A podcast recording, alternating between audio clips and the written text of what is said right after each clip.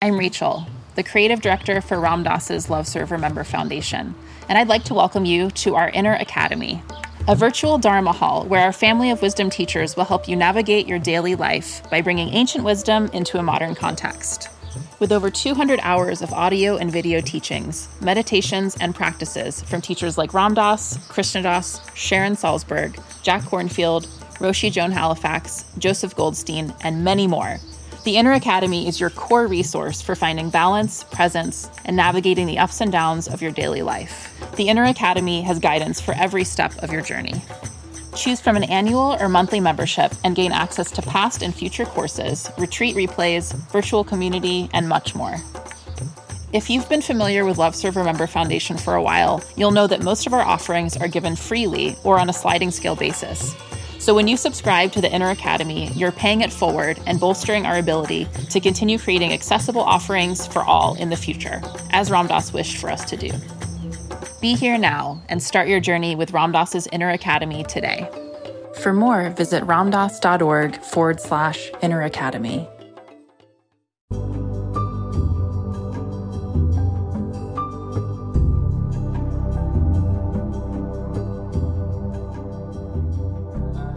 Welcome to Lama Surya Das's Awakening Now podcast. We are very pleased to share with you Lama's unique illumination of the awakened awareness teachings. If you are interested in supporting Lama Surya Das's podcast, please go to BeHereNowNetwork.com slash Suryadas.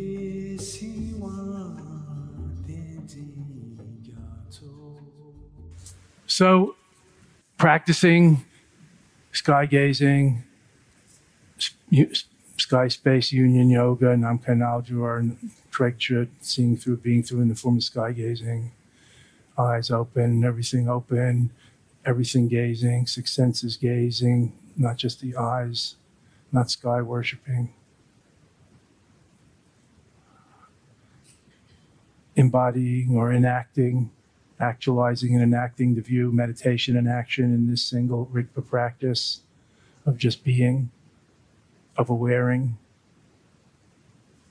of relying on innate wakefulness rather than visualizing Buddhas, radiating lights or healing rays or other positive activities you might do in other forms of meditation in the other parts of the path in the other of the many, the three and the nine yanas or paths of enlightenment or paths of Buddha Dharma enlightenment. Here emphasizing the non doing, what they call in Chinese in the Tao, the great Tao Te Ching, the Taoist philosophy, Wu Wei. I use this word because it's kind of hard to translate and it's somewhat popular in the spiritual, and Eastern thought traditions. Wu Wei, much, tran- much translated in different ways as non action, non striving, inaction, non doing, etc. Wu Wei. As Patrul Rinpoche sang, beyond action and inaction, the sublime Dharma is accomplished. So that gives like a perspective or even sort of a, a stop, if there's such a thing. It kind of picks off at the intersection like a pick of thought. But what should I do? Oh, it's not about doing or not doing. Doing nothing is also counterindicated here just one more ego striving. So the middle way includes action and inaction. And we emphasize the view again in this tradition more than the actions, which is meditation. In Tibetan, it's jadrel, free from action or non striving or carefree. There are different translations, as in the name of the great 101 year old Dzogchen master in Nepal, Chatral Rinpoche the one with the big white beard. If you see pictures of old masters, he's that one. His wife was here a few years ago visiting, and she gave us a big, let me put it in the funniest way, lecture rather than say Dharma talk. It was really a haranguing lecture about the ultimate total superiority of women. It was so great. And it was so politically incorrect. There were a few Tibetan lamas and monks there, and they were just shaking their head. They could not believe it but she's a, a Dakini it was hard to argue with her. She was from where she was coming from. She had such deity, dignity, deity pride. It was like the goddess was speaking. When, the, when, when Mother Nature speaks, it's hard to say no. Not. We had a tower here. You can't have washed it away. Where did it go? Bring it back. We built a tower here. we men.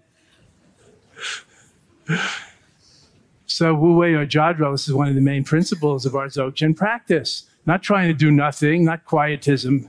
There's a difference between great peace and the dichotomies of noise and, and quiet, or, or there's a great difference between inner peace and mere quietism, trying to do nothing or do less. There's a big difference between passivism and passivity. Pacifism, non aggression, and passivity.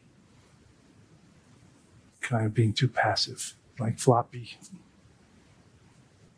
And Wu Wei or Jadrel is one of the great principles of our practice here, which we're emphasizing in this form of practice.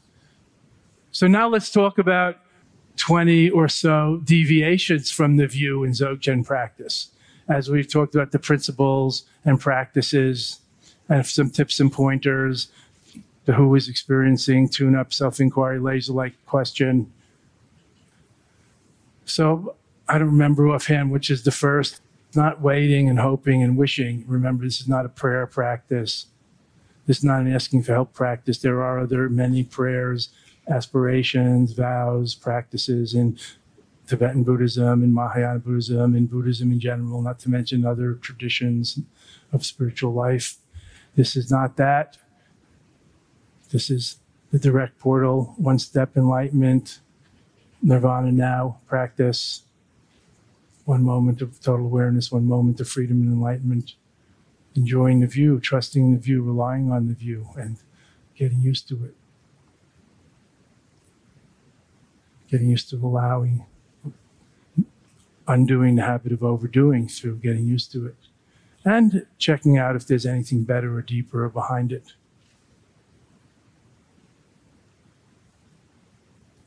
Remember Dorothy in The Wizard of Oz, such a great metaphor, classic metaphor.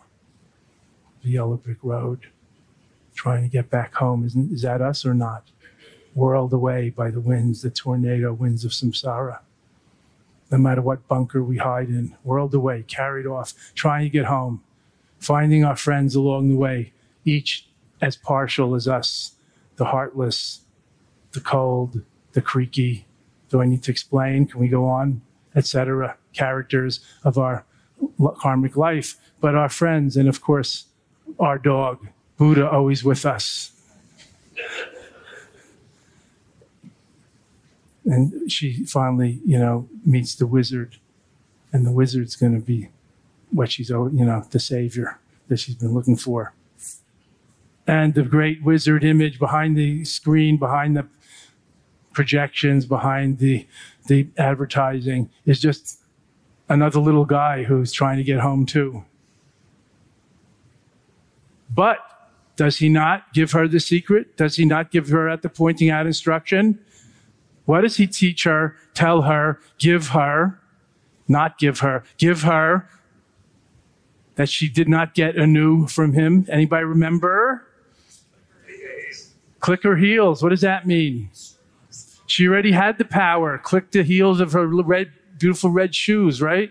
The ruby red shoes. Hmm? Okay. I'm getting confused.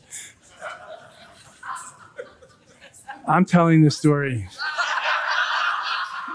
You can read it. The point being, we already have the power, but the introduction or recognition gets us to try to use it, and then all of a sudden we get home. We are home. Whoever introduced it to us, male or female, the wizard or the witch. Because the introduction and recognition, our recognition is the key part not the introducer. I think it was the wizard. He, click, he click, she clicks her heels. The beautiful red shoes. Oh, what? Why does she have these fucking materialistic, red uh, soled whoever, who makes them? Quick. No. So who has the red sole shoes? Yeah. Why are there Louboutin shoes in this spiritual story? Because it's a tantric story that you already have the power. You don't have to get rid of your diamonds. You can meditate on the clear light sparkling in your ring.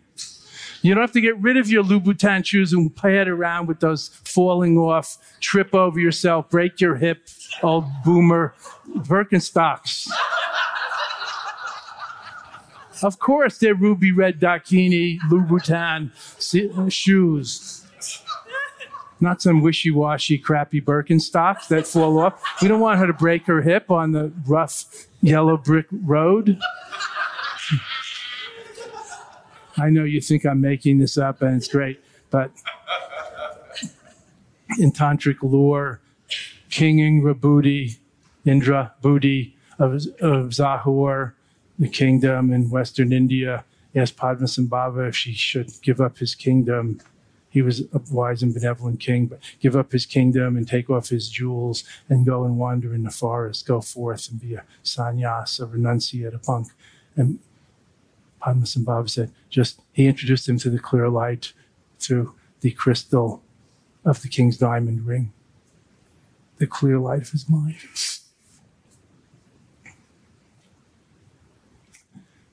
Thus, the tantric, the non-dual approach of nothing to get, you don't really have nothing to get rid of, nothing extra to get rid of, nothing missing to obtain anew.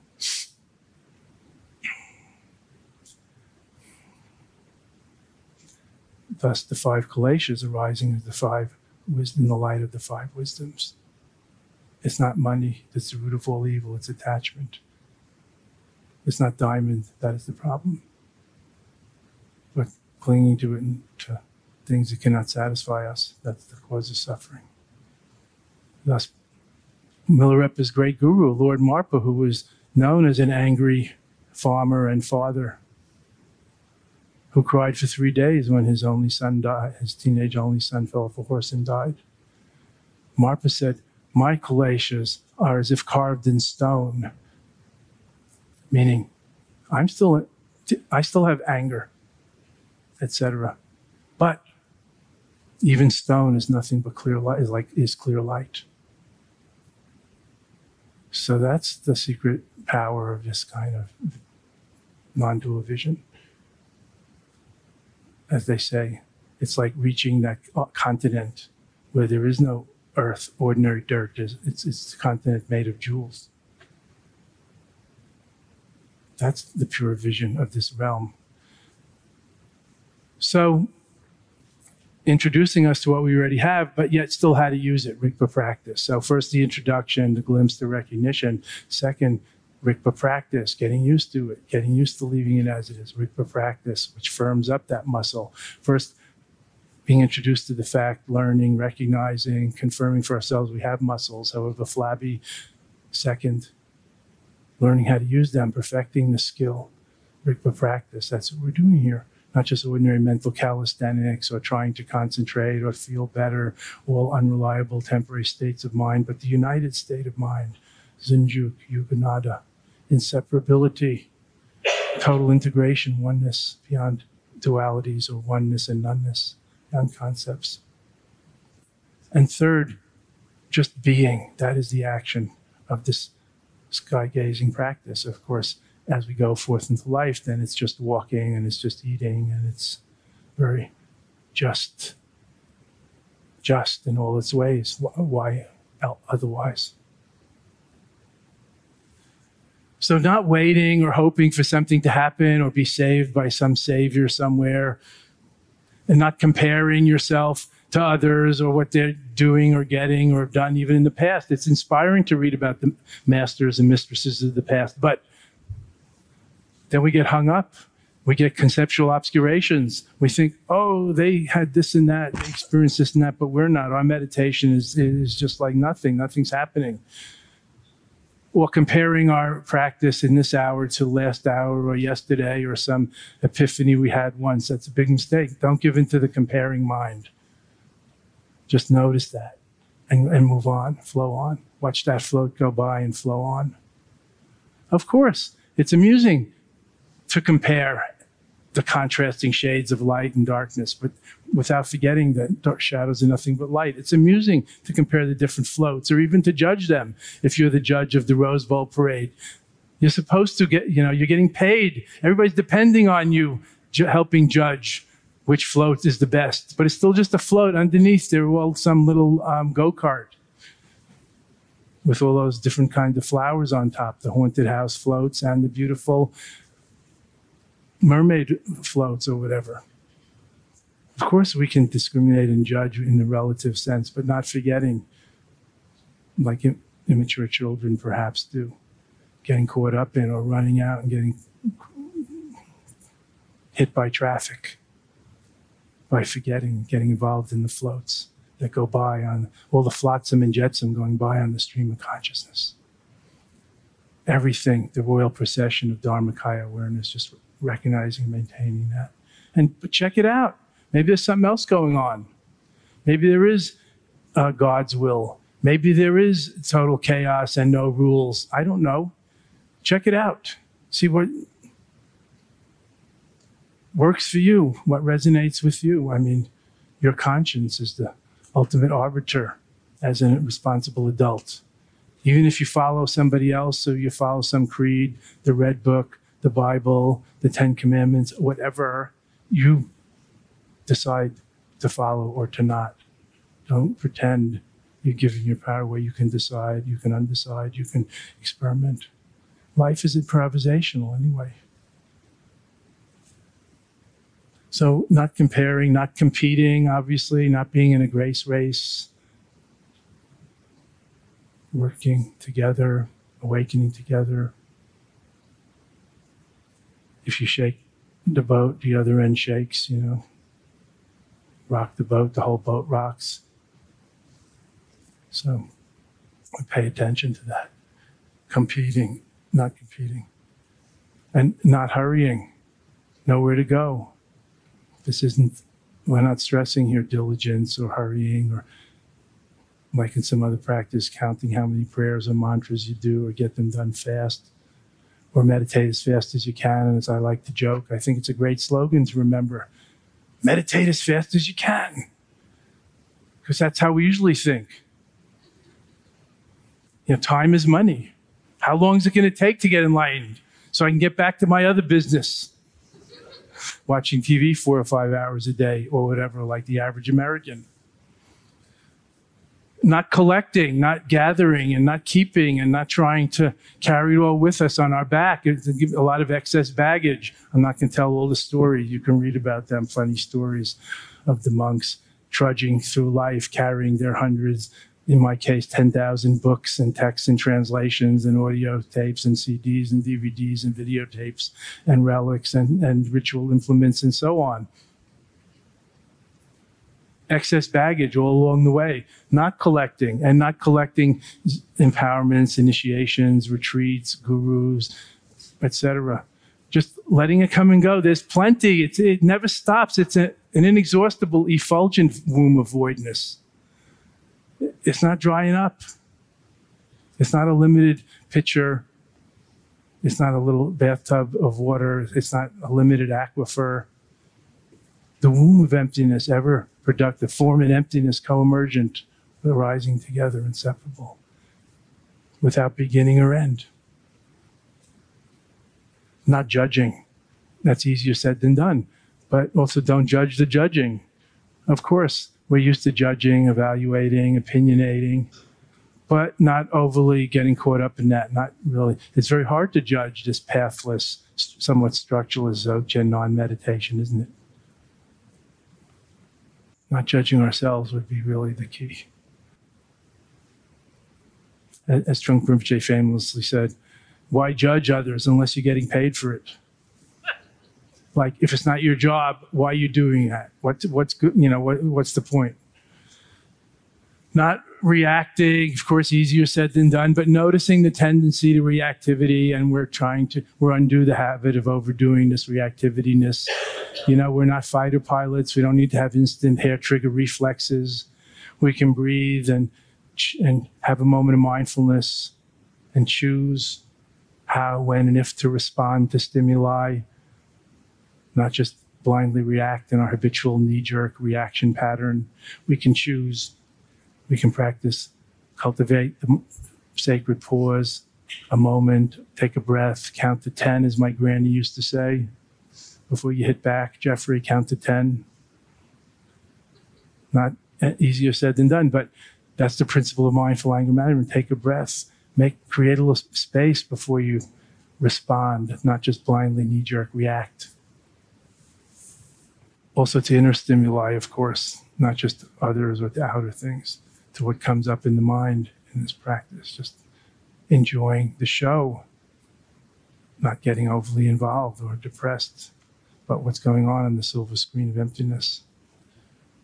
Not trying to control or dominate. Remember the principle letting go means letting come and go, letting be, not suppressing, and not getting carried away, not indulging in discursive cha- in chains of discursive thinking. Not trying to control and dominate, allowing the six senses to proceed, including the mind sense, the consciousness, and just being aware of whatever comes up, all the karmic um, concatenation, all the karmic emergences, all the cause, all caused by something, and a lawful unfolding, all the effects. Awareness of is meditation. Mindfulness of thoughts is meditation, not just thinking. Mindful of feelings is meditation, not just feeling and being caught up in it like a drama king or drama queen. So, not controlling and dominating, being very accepting, cultivating equanimity, spiritual detachment, and so on. Not that different from what's next, about not interfering or manipulating, not trying to stop or change the environment or others for that matter, or by extension, we, even ourselves in this part of the practice and what we're talking about here. Not trying to get smarter or learn more or improve our mind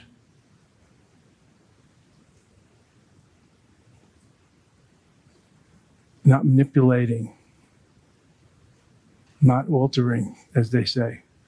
Non alteration, just the natural state, or whatever state you think you're in, that will do. So, the, a lot of this is about non attachment, equanimity, and detachment, obviously, but I'm trying to tease it out to look at the different facets. It's, it's too simplistic to say it's all about attachment or non attachment that takes so many different forms. Resistance. Resistance is also a form of attachment, of fixation. Not giving into discouragement. Remember, goalless, aimless. There's no mile markers. There's no signs. There's no prize at the end. There's no stages. We call it one bhumi Dzogpa Chenpo, not 10 bhumis, 10 levels leading to full Buddhahood. One bhumi Dzogpa Chenpo not climbing up the mountain, not climbing the ladder of enlightenment as in the general Buddhist teachings, the four stages leading to arhatship or the 10 bhumi stages, levels leading to full Buddhahood. Not one level, the groundless ground, all whole, total, hologram, mandala. All here now. If it's not here, it's nowhere. If it's here, it's everywhere. How could that not be true? Just quoting from the Upanishads. Not giving into discouragement because nothing's happening. Nothing's supposed to happen. And this nothing, it's really something, ain't it?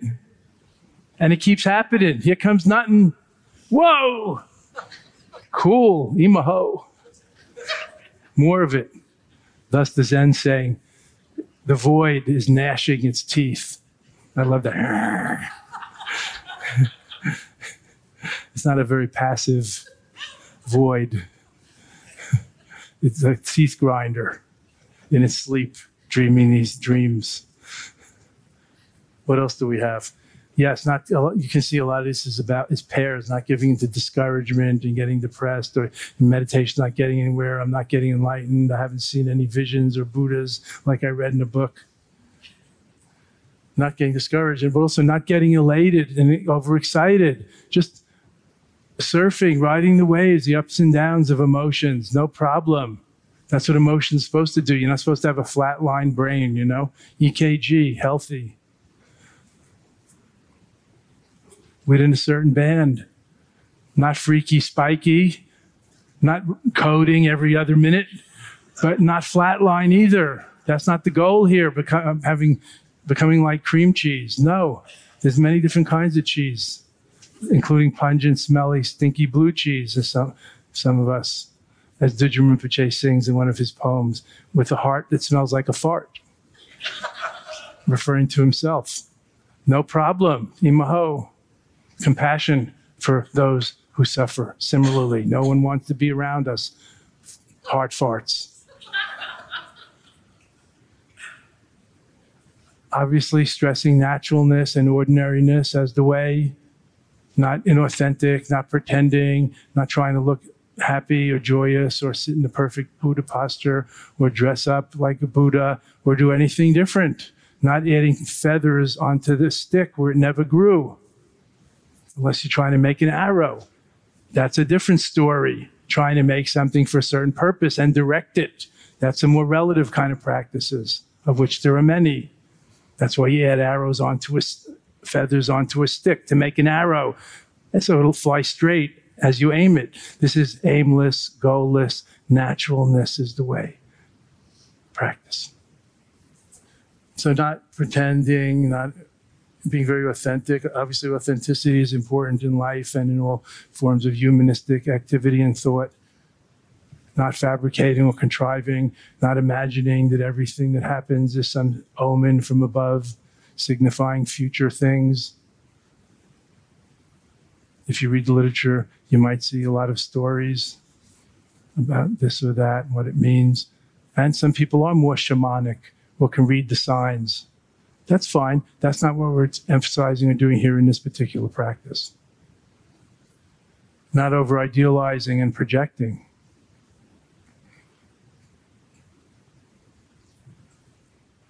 I want to keep moving along and get to the questions. Not hesitating or self doubting, wondering, how could I do this? This is way too advanced. How could I be a Buddha? Religion and philosophy is so intimidating. It's for the 1%, it's for the person in front of the room. It's for the senior students in the front row who, who grab the first seats. They're the real bodhisattvas. I don't have the spiritual gene. Look at that one. They have spiritual genes, even. Look, they have a Tara embroidered on their butt cheek. they must be more spiritual. Tara is always with them on their butt cheek. I mean, of their genes or whatever so external. Thus, it's often mentioned in the Tibetan way of analyzing and teaching about outer, inner, and secret level of things. So we don't just fasten on to the letter of the law. We get into the spirit of the law, the inner. We read between the lines, not just what's on the lines. Outer, behavioral, but inner, attitude, consciousness, motivation, and secretly, just more the true nature more invisible, mystical, inexpressible level of things. Not grasping and fixating, not staring, not looking for anything, not fixating on one part of the sky, gazing like on a hill overlooking the ocean at the horizon, not just focused on narrow, tiny horizon either, just enjoying the view. Like when you drive from here to New York, you stop along on the Palisades Parkway, you stop along the way, it says viewpoint.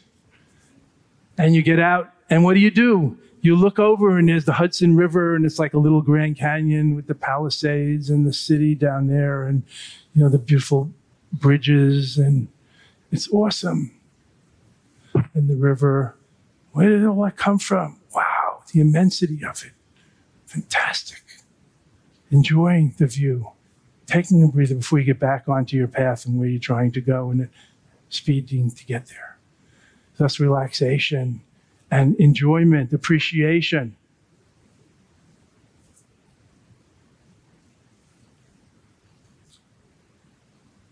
So, not grasping and holding on to things or being too demanding and trying to squeeze everything out of everything.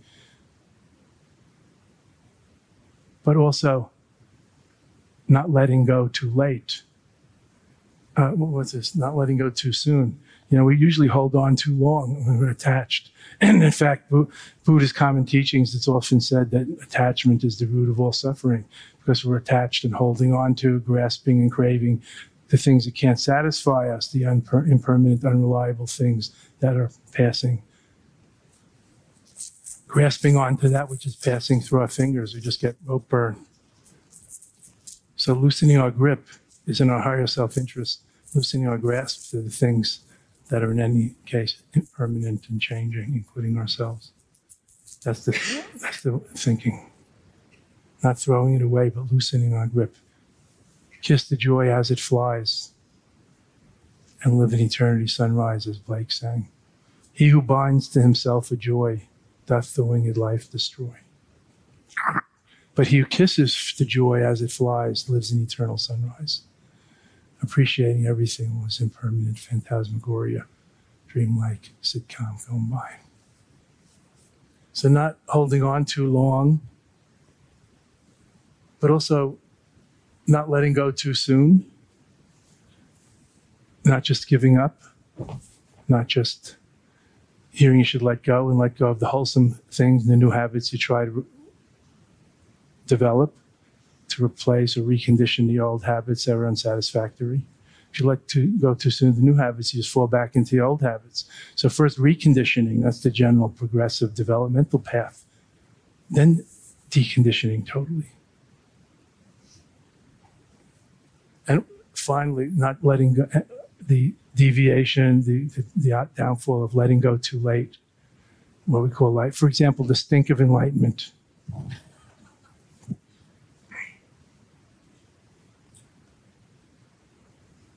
holding on to the raft after you've crossed the river, Buddha called it, and so on, or still taking the medicine after the cure has been accomplished.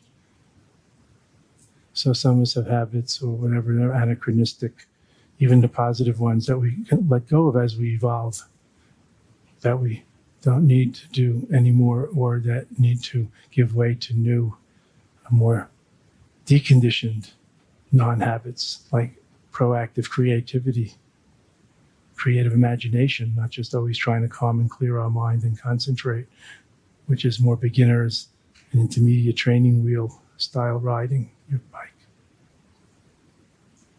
So, first reconditioning and then deconditioning.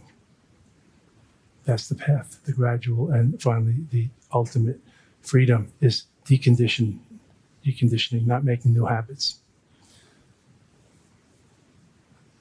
So these are some deviations from our practice. You notice I didn't say anything in here really about distractions, about worldly things, about lust, about money, about pride, but any of the usual um, religious, spiritual, and ethical subjects. That's not what we're talking about here. We're talking about here deviations from this great non-meditation of the view.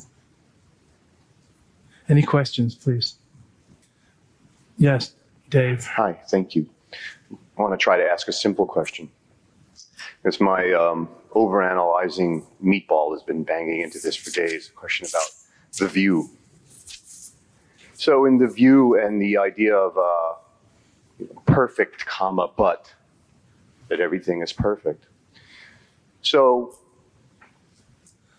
if in your house your roof develops a leak, and you're like, oh my God, it's terrible, could it be looked at that as far as like, you know, the, the leak is perfect because, you know, 14 billion years of, of Right. karma, the it's leak has to be unfolding. now. It's not an Thank you. accident. It's not somebody your neighbor's fault. Right. There's and, no one to blame, probably, perhaps. and then I, but I look at, at that and I go, oh my God, this sucks. I got, you know, there's it's dripping and the water, and I have to fix it. I have to spend a few thousand dollars. It's not okay. And is that just the difference between, I suppose, the absolute and the relative? Is that how I should look at it? It's okay, but I have to fix it. And then the, Yes. you know, the path. I thought you were going to say, should I just leave it that way or should I fix it? Mm, no, no, I want to fix it. That Yeah. I know. So that's perfect too. Why shouldn't you fix it? right. Okay. So it's both at the same time. Both Well, perfect, remember, as we discussed, it doesn't mean as opposed to imperfect. This is the maha, the big. It means it's perfect as it is for the moment, but so is your intention, wish to do something better so your family doesn't get dripped on or blackballed out or whatever, Right. washed away. So if I am, this is not my case, I'm happy to say, but uh, let's say I'm on retreat and that leaky roof is waiting at home and I'm involved with, I'm doing Dzogchen, Yeah. it comes up Right. and, That's a leak. and I go, okay, That the leak is there, it's that- that- okay. I'm yeah, gonna, right. Now we're not talking about being in a position to fix it. Now we're talking about the leaks. In fact, Buddha called these kleshas leaks, these ob- obstruct ob- poisons like if you, greed or lust or pride. These are like leaks of your, you know, your unconditioned or purity. So, how do you fix them? Is by not, um, you know, making them bigger, like feeding them Good. thank you. Like this is the example. Drinking salt water is the example of desire increasing by being fed like an addiction. So desire is considered a leak from buddha's point of view. So fixing the leak would be like to stop drinking the salt water would fix the leak. That's making more desire more leakage of your purity. To, you with me? Is that confusing? Thank you. So even in the original teachings that I know you're so fond of, there's this notion that the kleshas are leaks, meaning they're extra. It's like this gorgeous, great, whatever is leaking out. It can be, you know, that needs to be reduced or ameliorated. Not we I don't have shit. We got to get it later after a great investment program of good karma and merits for many lifetimes. You see, there's the notion of the original goodness that's leaking away through these five holes below the waterline greed, hatred, delusion, pride, and jealousy, and the many proliferative, unwholesome habits that come from that.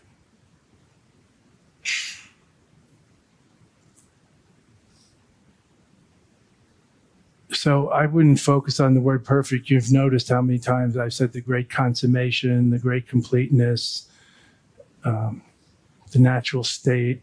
It's not perfect versus imperfect. And remember the Zen master's own words in his in somewhat, in his actually good, slightly broken perhaps English. Yes, you when asked, you are all. Why should we do zazen if we're all Buddhas?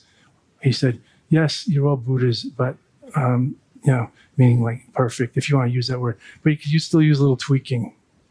And include himself. That's why I do Zazen. Meditation. So when you're here, it's a distraction to be thinking about, you know, fixing the roof at home. Of course, if you come to some great realization like a cure for cancer, it might well be worth writing down. But if you're sitting here trying to find a cure from cancer, you're not really in this retreat. You're just, you know, like taking a vacation to get away from your life to th- do your work. That might be fine, but that's not what I'm instructing. That might be fine. So you see what I'm saying? You get to choose. Of course, when you're home, there are times for handy man thinking. And when you meditate, and I don't know, you're a Vipassana practitioner, so you probably try to meditate for an hour in the morning or something. You know, so that that hour is dedicated to doing something different and not having a little notepad there. So whenever you think about something to do around the house, you write it down. Of course, that you know you might have that notepad, but um, it's not necessarily part of the practice. You know. That's the collecting. Don't be collecting. Don't be writing down little poems and haikus that come through your meditation. There will be more. It's an infinite well. You don't have to, you know, just because you're at the Ganges, you don't have to like bottle it and take it back to wherever you live for, for drinking water. There's plenty of water at home. It might even be better. I'm saying that for a reason because you can buy these little things of Ganges water by the Ganges. There's a lot of collecting going on in this world, outer and inner and secret. Questions, please. Yes. Hi. Hi, Steve. So uh, this word clarity's been coming up as a, uh confusion in confused about clarity. It, it, it came up as a as one of the three, uh, I forget what you called them. Advanced obst- obstacles, to- non-thought, bliss, and clarity. and non-thought. So I, I got I got the sort of the non-thought and the bliss and how that can become a and it ha- for my personal experiences in the past become a Right. been an obstacle. But the clarity part, I, I still and I and I noticed too. Oh, there was another list. I forget what it was. The eight principles or something. What if And- clarity was and translated clarity as was one of them. radiance, illumination? What if the, sh- the light was very bright and you were like really didn't want to lose that and you're always trying to get back to that? That's what we're talking about. These are like experiences. So a state of mind. It's not clear wisdom. So it's just Yeah, another it's a state, of mind. It's a conditioned state of mind that gets built up by concentration. You get, you know, it's like kind of more brilliant. The mind gets more brilliant or radiant, or like you can, you know, you might experience a lot of um, brilliance or lightness for that matter. You know, there are other experiences too. So obviously, clarity and precision is important in awareness practice so we're not just spacing out or, or dozing. But too much becomes an obstacle. Dare I mention again the great touchstone, the middle way? I Hope that's helpful. Great. Thank you. Really the injunction is not to get too fascinated by any experience or anything that comes up good bad or indifferent not just clarity or bliss or not no thought. I mean you, if you read the meditation manuals or the songs of enlightenment by masters like milarepa and others then you know they say even if 100 buddhas come and start dancing around me or make offering flowers i don't get elated. It's all just the royal procession of the Dharmakaya. Similarly, if there are a thousand demons running around with swords and, and spears threatening me, I don't get scared or depressed. It's just recognizing it as the, the endless procession of the Dharmakaya awareness. So even like visions of Buddha or demon or anything in between. Just enjoying the show and letting it go that's this kind of practice. There may be others for transforming, purifying, clearing your vision. There may be. There are. That's not what we're doing here this week. Questions, please. Anybody I haven't heard from or who's slow to the draw, take your chance. Take your opportunity. I mean, please. Hi. Bonjour. Bonjour. Um, how can you tell and maybe how can you test the difference between pure awareness or however you call that and a fabricated state of mind? That's a good question. That's where practice comes in and a little bit of questioning and clarifying with questions and teaching or reading what, you know, the tradition, the masters, the tradition says. So in Dzogchen, the, the question is put as how do you discern sem from rigpa, mind with a small m from mind with a capital M, if you talk in Zen. To be precise, it's about how to distinguish sem from rigpa to put into English, now we have to finger paint a little less precisely. How to distinguish between mind with a small m and mind with a capital M, or pure awareness, or awareness with a capital A. And that goes back to the more simple um, question of discerning the difference between meditation and thinking. Just sitting there and thinking about something is not what Buddhism calls meditation that's more like pondering or analyzing. So concentrating on your breath, you know, mindfulness of breathing is Buddhist meditation.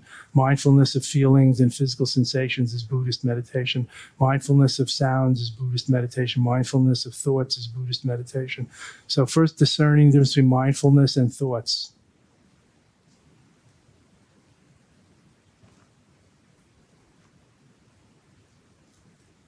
And since you're a practitioner, I guess you start to find out, you know for yourself. You have to find out, confirm it for yourself, I think, if you're just sitting there and thinking or if you're meditating.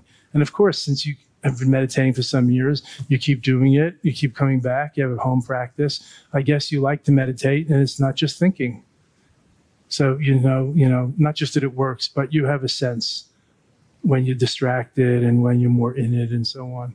So then if you go deeper into, you know, mindfulness and awareness and you know, like Zen calls it no mind. So not just trying to cultivate mindfulness. That's very much with the mind and the eye and the effort. But even beyond cultivated mindfulness, just presence, just awareness, that's a more subtle thing. And you look for that in the same way through your experience. See when and if you ever experience that, like when you have no thought or, I don't know, in a dream or some bardo or some experience. So it's not really awareness, it's more about being. You know, it's like it's hard to say what's authentic. Like, how do you know when you're authentically yourself or you're faking? It's a good question. And it's up to you to ask and to find out and to experience and to experiment, right? Authenticity is very hard to define, but faking it, it, it we kind of grow up and find out about that and the limits of that. And we start to discern the difference. So when are you authentically being or in your true vocation or really practicing and when you're not? And also, it's not totally black and white. You know, there's a spectrum and wavering, even in one session or one period of your life. There's a wavering, right? And that's life. The, the middle way has a lot of lanes. We just try to stay out of the ditches on either side, the extremes, so you get stuck in like a deep ditch, not like a lane where there's a slow lane and the middle lane and the passing lane and the breakdown lane. Also, still not stuck in the ditch that you can't get out of. Like nihilism is a big ditch, hard to get out of. So I hope that's helpful. If you think about it, if you read about it, it's about discerning the difference between Sem and Rigpa. It's it's the whole subject of Dzogchen. Because the first the introduction the introduction to nature mind or the glimpse or the recognition is about this very thing recognizing the rigpa the awareness or your true nature or something like that. Otherwise you have nothing to get, leave as it is or rest in or get used to. You just keep thinking about things or trying to get you know concentrate or other kind of cruel and unusual practices from this point of view. They may be lovely practices from another point of view, but I'm saying, but in this point of view, they're they're too much. I hope that's helpful. That's a very subtle question and point you asked. How to discern Sem from Rigpa. So in Dzogchen tradition, I hate to make this go way too fast.